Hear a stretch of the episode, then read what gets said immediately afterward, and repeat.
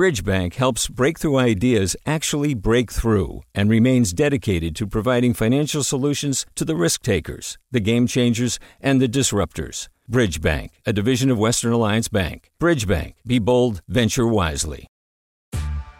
Hey there, this is Brittany Luce from NPR's It's Been a Minute. KQED's podcasts like The Bay, Bay Curious, Mind Shift, Right Nowish, and more all tell the stories of the Bay and beyond with reliable, human centered journalism. They aim to inspire, make you think, entertain, and expand your understanding of the place you call home. Here's how you can support podcasting at KQED. Showing your support is easy, and you can join Brittany in supporting KQED Podcast too at donate.kqed.org slash podcast. That's donate.kqed.org slash podcast. From KQED.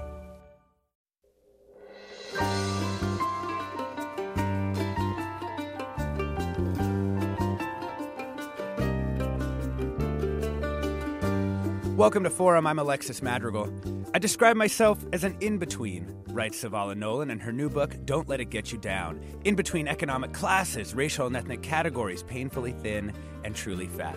Nolan, who heads a law center at UC Berkeley, has written a searing, unsettling, beautiful set of investigations deep into her own mind, body, and personal history.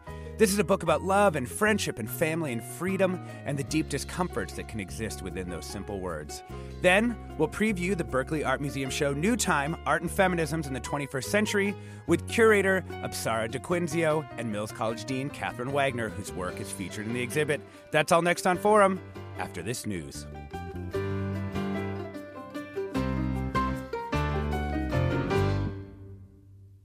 Welcome to Forum. I'm Alexis Madrigal. In her debut memoir, Don't Let It Get You Down Essays on Race, Gender, and the Body, Savala Nolan's 12 deeply personal essays probe unsettled territory in her own life. Rather than gloss over those moments of self realization, Nolan provides an unflinching narration of her own discoveries about herself and her friends and experiencing the intersectional oppressions of being a self described, big bodied, mixed black woman. If it's hard to talk about, Nolan wants to go right at it. Bodies, her relationship with her white mother, her father's incarceration, ruptures and friendships over racial ignorance, even some of her ancestors' enslavement of other human beings. It's a bit of a departure for Nolan, who trained as a lawyer and as the director of the Thelton E. Henderson Center for Social Justice at Berkeley. But Nolan's book is a riveting, difficult work written with rhythm and artistry that reveals the breadth and depth of one person in one body acted on by so many of the structural for- forces that have forged this country.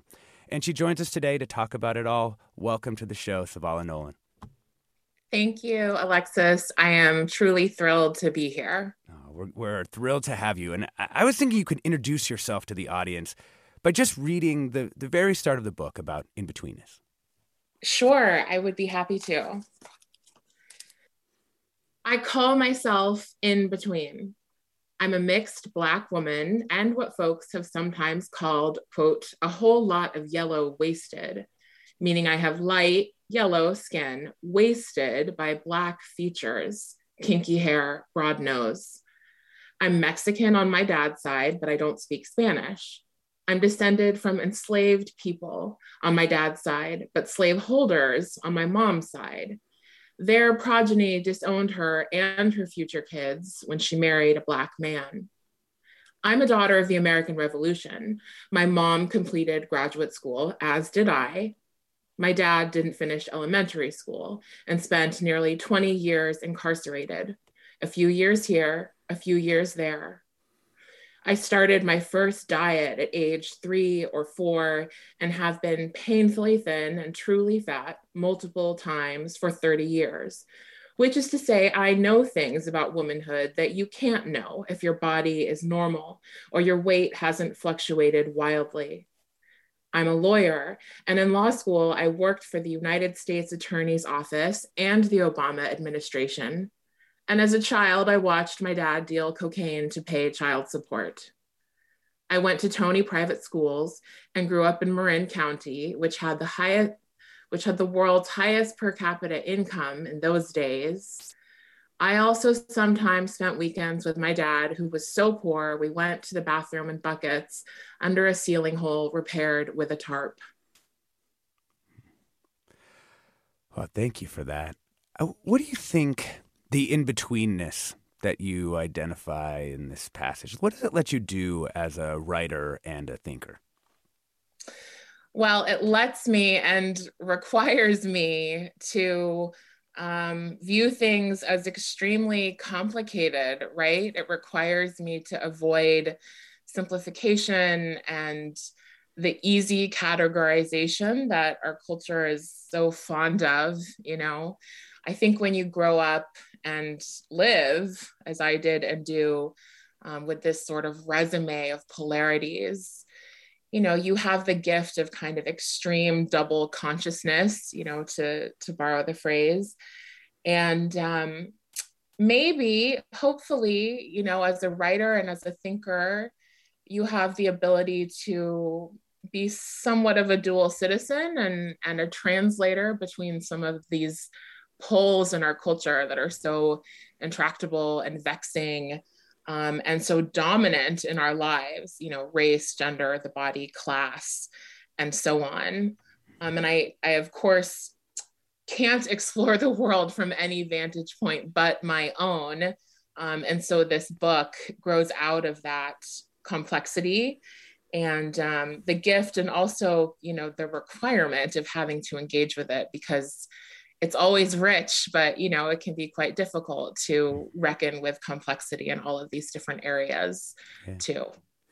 Yeah, and one of the things that I was really resonating with, and I think lots of people who came from less privileged backgrounds and then ended up, you know, in some fancy East Coast place, is just this this sense of the the uber wealth of the of the East and, and also the cultural cachet of sort of knowing all the fancy places you could vacation. And it seems like some of those early experiences of seeing sort of Manhattan wealth were really a, a major influence on you.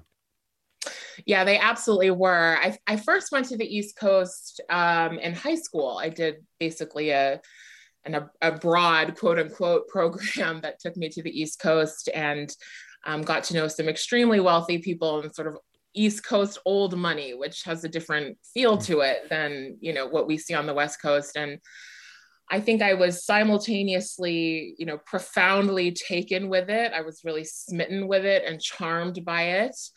Um, and enjoyed, it's very charming. it's very, very charming. And I enjoyed the ease with which I could sort of swim in that water because I had gone to private schools. And so I was familiar with you know the basic contours of wealth and how people think and act when they're wealthy you know painting with a broad brush but um, I was I was able to kind of dive in and swim in the water a little bit, and I loved that. But I was also profoundly aware of man, just an, an uncrossable distance between who I was and this world that I was in.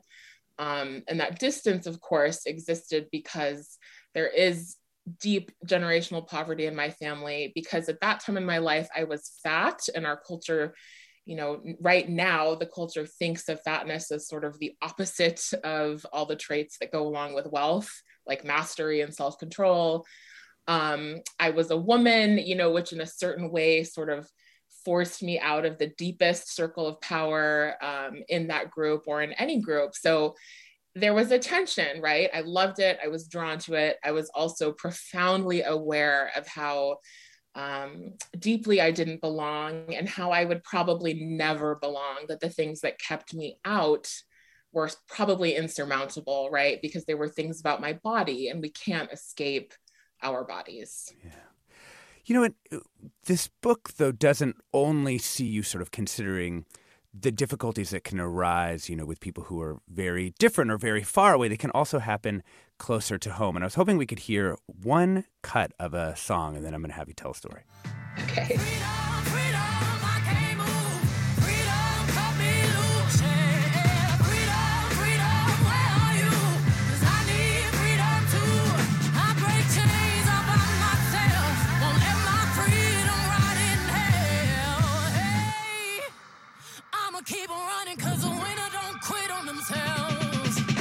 So it's the very last line of this song that sort of becomes the occasion for your essay, Dear White Sister. And I was hoping that you could relate that story to us as a way of kind of thinking about the way that racial blind spots can really open rifts in, in a friendship. Sure. So the song Freedom is from Beyonce's iconic Lemonade album for those who didn't instantly recognize it. Um, it's Thank you for doing my job. I appreciate that. Anytime. Um, it's a beautiful song, and it's a song that is deeply rooted in Black history and the ongoing struggle for freedom and uh, struggle for self liberation and the ongoing um, drive to create our freedom no matter what the odds may be, right? That sentiment is reflected in the lyrics of the song, it's reflected in um, the video, the imagery, you know, that's used. And to be fair, if one doesn't know how to read the signs of the language of the song and the signs, the visual signs in the video, one might miss just how deeply fused this song is with Black culture and Black history and the Black freedom struggle, right? So, that being said, um, the story I think you're hoping to hear involves a very good friend of mine, um, former friend, sadly, I have to say, but someone who I was very, very close with for years, starting in high school. And uh, this friend posted on Instagram um, a screenshot of her um, rollerblading because she was getting into roller derby and she captioned it i'm a keep running because the winner don't quit on themselves freedom. So she captioned captioned it using that last line alexis that you sort of underlined for listeners.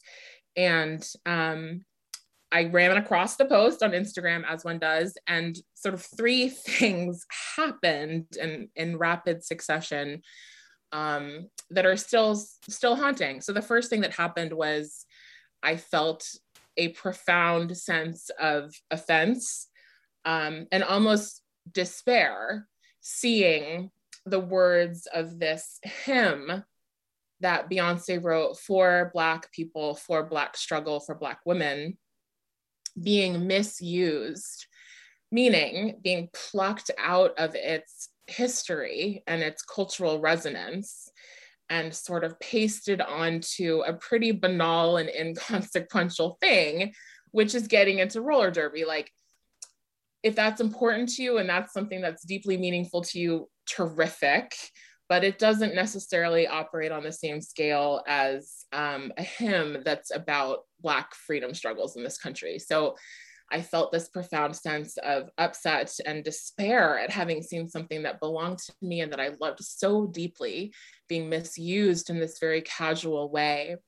The second thing that happened right after that um, was that I really, really struggled with whether I had a right to my own feelings about this offense and this despair and whether I was allowed to mention it to my friend who um, is white and who is progressive and someone who, um, you know, is pretty savvy about race issues compared to many of my other friends.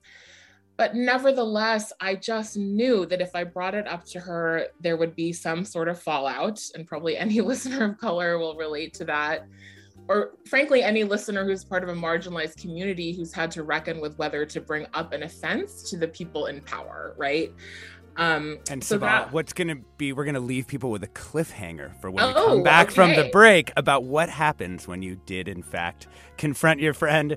We're talking with Savala Nolan, author of Don't Let It Get You Down Essays on Race, Gender, and the Body. What are your questions for her, and how have you addressed and coped with feelings of otherness in your own life. You can give us a call now at 866 733 6786. That's 866 733 6786. I'm Alexis Madrigal. We'll be back with more Forum after the break.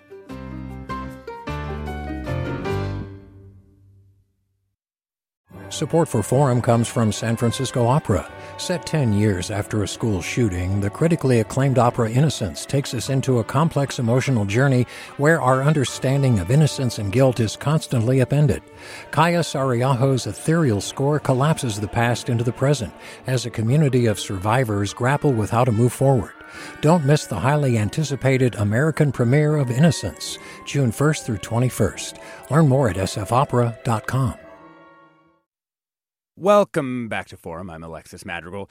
We're talking with Savala Nolan, author of Don't Let It Get You Down Essays on Race, Gender, and the Body. And she also directs the Center for Social Justice at UC Berkeley School of Law. We'd love your questions for her, and we'd also love to know how you've addressed or coped with feelings of otherness in your own life. Give us a call now at 866 733 6786. That's 866 733 6786. And you can also get in touch on Twitter and Facebook, of course. We're at KQED Forum. Um, before we went to the break, we were hearing about your story of of confronting a friend who had posted a Beyonce lyric onto her Instagram page, uh, a white friend, and you can continue. of this story, you know, I saw the post and I felt this offense and this sadness at seeing this really important part of my life and my culture misused cavalierly. And then, you know, act two was me wrestling with whether I had a right to speak up to this person, this white person, and potentially offend her. Um, and then, you know, act three, the cliffhanger is I did ultimately reach out and you know because we had been friends for so long i think that that we recognized that it was worth trying to work this out. And i think we both understood that an interracial relationship you know it has to be able to deal with these things or or it perishes or it becomes inauthentic. Um, but ultimately we were not able to find our piece about this. Um, and i can't i can't speak for her you know she has her own version of how this unfolded no doubt. But what I found was that um, a white fragility flared immediately, you know, upon me um, asking, suggesting, telling her that it was not an appropriate use of this beautiful song, you know, and and because of the historical context of the song, um, and trying to help her see that. Ultimately, um, you know, what my, the way I read events is that she she was just a little too blinded by privilege and a little too um, sort of rocked by her own fragility to to sort of see what I was trying to say and to feel what I was trying to say and. Mm. Ultimately, the friendship um, it dissolved, which is sad because I still love and respect this person. Um, however, if the trade-off I had to make was this friendship um, in exchange for my own authenticity and my own right to own what I know and feel and believe to be true. Um, it is a hard trade-off, but it is one that I ultimately am willing to make. Yeah, you know, I think in reading this story, there's there is an unsettled space in my own mind, and I'll just I'll just put it to you. I mean, some of the power of Beyonce is that she, not all of it, is that she's commercially successful, which requires reaching this largest possible audience. And so I see and completely respect this as a song for black people in its bones, but it also does become marketed and sold as a product for everyone. So uh, how is there a, is that a contradiction? Is there space to to to push on that or or not? Yeah there there's a tension i would say. I, I, wouldn't call it a contradiction. I would say there's tension there. It's absolutely true you know she she sells her music to everybody and happily right? Nevertheless um, it is possible for human beings to love something without picking it up and using it as if it's theirs and as if it doesn't belong to someone else. And if as if it isn't part of a history that isn't theirs, right? I mean, one of the things I get into in the book that is far less an indictment of my friend and more just uh, thinking about whiteness is um, this habit of whiteness to sort of see itself as central and see itself as entitled to whatever space it wants to be in um, it's not just whiteness that that has that habit. I mean any any privileged identity or group has this a habit of thinking about itself as central and as entitled to use whatever it wants to use on its own terms. Um, but that's really problematic. And i think that human beings can do a lot better than that.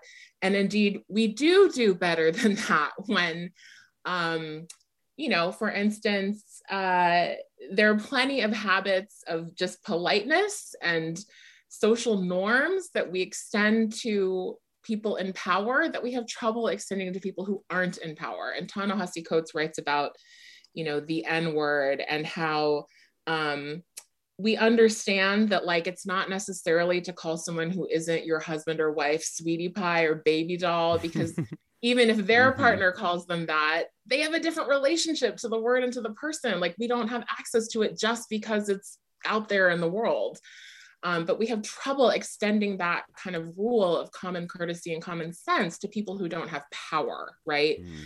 So, um, yeah, I mean, love the song, love the song, but don't use it. Don't use it in a way that divorces it from its context and puts you at the center of it, right? Mm-hmm. So there's a tension, but I, I don't think it's that difficult a tension to manage if we just think and feel our way through it. Yeah, no, thank you for that.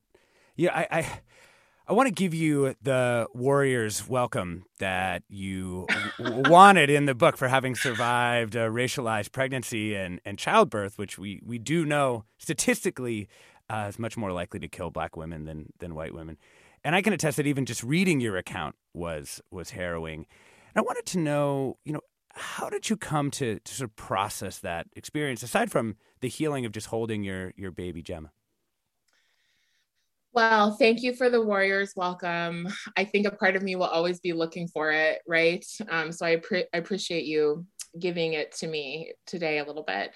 Um, you know, I write in the book about the long and short of it. It's very long, but I'll make it short. Is that I I had a lot of undiagnosed problems in my pregnancy that ultimately led me to deliver my daughter in the cardiac ICU and then be separated from her mm. after she was born mm. in in a pretty harrowing way. I mean, that alone is harrowing, but you know, the details are, are very difficult. Um, you know, how have I come to heal from it? Like any day now, you know, um, I think part of it, unfortunately, is having practice as a woman and as a black person and as a fat person you know i have some neural pathways that are very well worn that help me metabolize um, being wronged being dismissed being harmed. And um, so there was a way in which as a first time mother you know this experience was new and shocking but as a person who moves through the world in my body um, it wasn't shocking. You know, I knew what was going on, even though I did not feel able to say, I think you're ignoring this because I'm Black and maybe because I'm fat. Um, I wasn't able to articulate that at any point in the pregnancy, mm-hmm. but I knew that that was at play. You know, I think another thing that helped me and is helping me heal is that, you know, as you mentioned, Alexis, there's data now, there's data that backs up what so many Black women know, which is that um, there is bias against us. The systems are not set up to support and ensure and boost our well being. We're not trusted to articulate and describe our own experiences. We're often dismissed and, you know, at our peril with, to, to lethal consequences. So, having some data for better and worse lets people take me seriously, frankly. Mm-hmm. And being believed is really helpful when you're trying to heal and and and dress a wound, right? Someone has to be able to say, "Yeah, I see that wound. It's not in your head." So having the data has helped tremendously. And then of course, you know, the passage of time and writing about it too and going through um, you know this essay in the book that ultimately was published began as just sort of a stream of consciousness document on my computer when my daughter was only a few weeks old um, and then six years later became something that someone else could read and understand. So time and writing helped too. Yeah. I want to bring tatiana from berkeley into our conversation. Tatiana welcome to the show Thank you. It's funny because in 11 years of listening, I've never called in, and now this is twice in two weeks that I've called in. so that speaks to how your thank um, subjects are resonating with me. Um, but um, thank you so much for for this conversation. I'm a white present. I mean, I think white presenting um, woman who grew up. I'm. I I identify as brown, but I think I sometimes present as white. My grandfather, my biological grandfather, was black. He was one of the co-founders of the Black Civil Rights Movement in Brazil, and you know, I grew up with brown, a brown mom. My dad is white, but all of my mom's other children, even my sister who's adopted, have biological fathers who are black. And so I was, um, you know, it's kind of like that movie, The Jerk, with Steve Martin. You know, it was like me. And it was like my mom even said later in life, she was like, You came out and you were too white. And I was like, That's not helpful. Um, and um, so I have been othered by family members. Um, but it's been really interesting just as a journey this last year and a half trying to figure out where I fit in. I mean, I've basically spent my lifetime trying to figure out where I fit in. Um, but this notion of, you know, otherness is really yeah. interesting. Yeah, to me. Tatiana, and thank like, you for yeah. everything you write. yeah, I was about to say this book is a good starting place. What what would you say, Savala Nolan? Well, I would say I relate, Tatiana. I mean, my whole life has also been um, a search to belong, right? I wrote this book in some ways as as a way of documenting and and maybe trying to correct my own dislocation in the culture and people who are mixed, you know, racially, like in many ways in this culture that is so obsessed with race um, we're kind of ground zero for that that sense of dislocation and you know there is often a tension between what you look like and who you feel you are. Um, and in that tension you know there can be a lot of pain a lot of confusion. Ultimately, you know, one hopes there's also some peace and some richness and some sort of multivalent or multilingual um, you know spark that that you carry too but i i totally relate to having had family um stressed out that i seemed too white you know whatever that means at certain mm-hmm. points in, in my life. Um and i think you know we are so wedded as a culture to our racial hierarchy um, which depends on strict categories and i think it's often unconscious you know how wedded we are and and it's often systemic more than things something that resides in people's minds you know in a conscious way. But we're so wedded to it um, that it's you know it's really the architecture of the entire building that we live in as a culture. And so people like us who defy categorization or who complicate cate- categorization um, you know we're disruptive right? And people respond to disruption sometimes with anxiety. Um, the difficulty for us is to not take in that anxiety right? To not make it our life's work to try and prevent other people from being anxious about who we are. And I want to recommend Tatiana, if you haven't already seen this, there's a wonderful document by a scholar named Maria Root, like uh, the root of the problem. I believe it's called the Bill of Rights for Racially Mixed People. If you Google some variation on that phrase with Maria Root, you'll find it um, and it's it's all about what we're talking about and what kind of your rights are towards self-definition as a person who's in between so with our last minutes together i want to talk about your satin bomber jacket um, you write you write in the book the garment which i used as a measuring stick as a goal as punishment didn't exactly spark joy but it was pure potential each thread glowing with the promise of past and future thinness and honestly, I have one of these garments. I think lots of people have one of these garments. And I, I want you to tell the story of that uh, bomber jacket with our last minute here. Yeah, I think everyone has a bomber jacket too. Uh, this story has resonated with folks in, in a way that tells me, you know, most people have at least one bomber jacket. So I went on my first diet when I was about four years old. I should say I was put on it, right? Because I didn't consent. Um, and and then throughout my life, I sort of ping ponged between subclinical eating disorder and you know, for which I received a lot of praise and had a thin body, and then having a fat body because that's not sustainable. I had this satin little bomber jacket that I I found and I wore in my thinnest year ever. Uh, that was a painfully thin year, but I loved this jacket because uh, it seemed to encapsulate all the progress that I made toward complying with the thin beauty norms, you know, that dictated my sense of myself. And uh, I wore it for about a year and then I started to gain weight again because no one can subsist on the amount of calories that I was eating.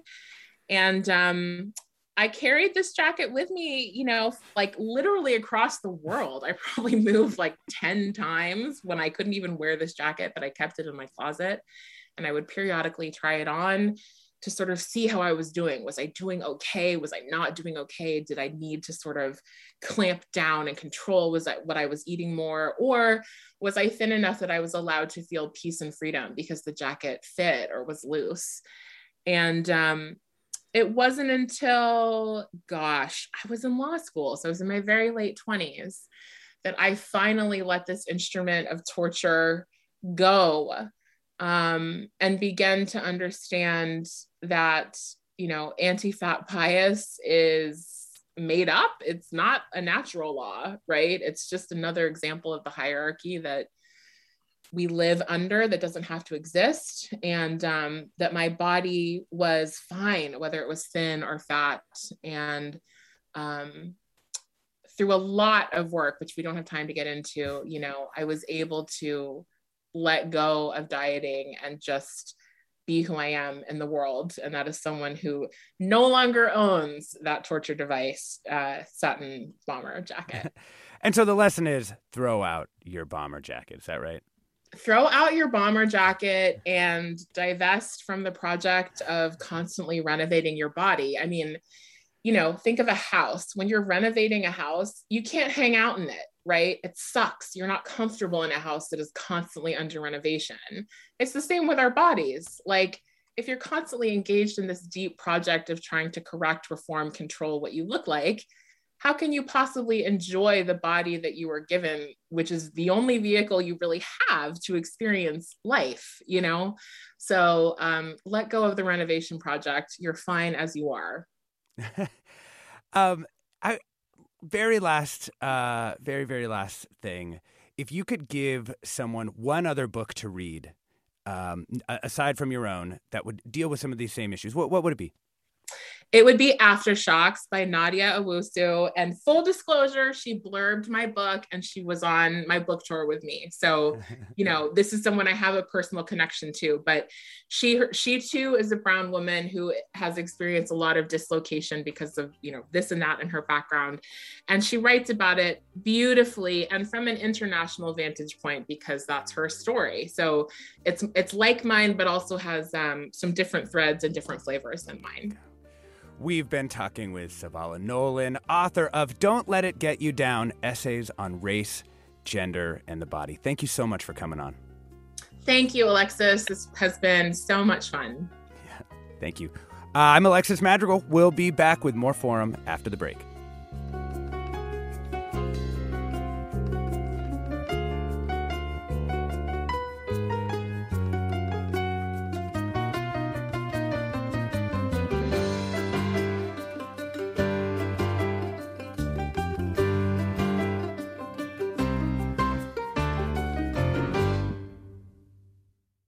Support for Forum comes from San Francisco Opera. Set 10 years after a school shooting, the critically acclaimed opera Innocence takes us into a complex emotional journey where our understanding of innocence and guilt is constantly upended. Kaija Saariaho's ethereal score collapses the past into the present as a community of survivors grapple with how to move forward. Don't miss the highly anticipated American premiere of Innocence, June 1st through 21st. Learn more at sfopera.com. We've all got those parts of our house where the internet just won't go. Well, if you had wall to wall Wi Fi from Xfinity, you could worry less about dead spots. Because with wall to wall Wi Fi from Xfinity, you get fast speeds, reliable connection in every room, and power for all of your devices, even when everyone's online. That's wall to wall Wi Fi only with Xfinity. Restrictions apply, not available in all areas, actual speeds vary. All over the country. We need to improve reading in Wisconsin. Schools are changing the way they teach reading. I'm calling for a renewed focus on literacy. We have gotten this wrong in New York and all across the nation. And it's happening because of a podcast. I think your podcast has changed my life. And I'm going to share this podcast with everyone I meet. Sold a Story investigates how teaching kids to read went wrong. New episodes of Sold a Story are available now.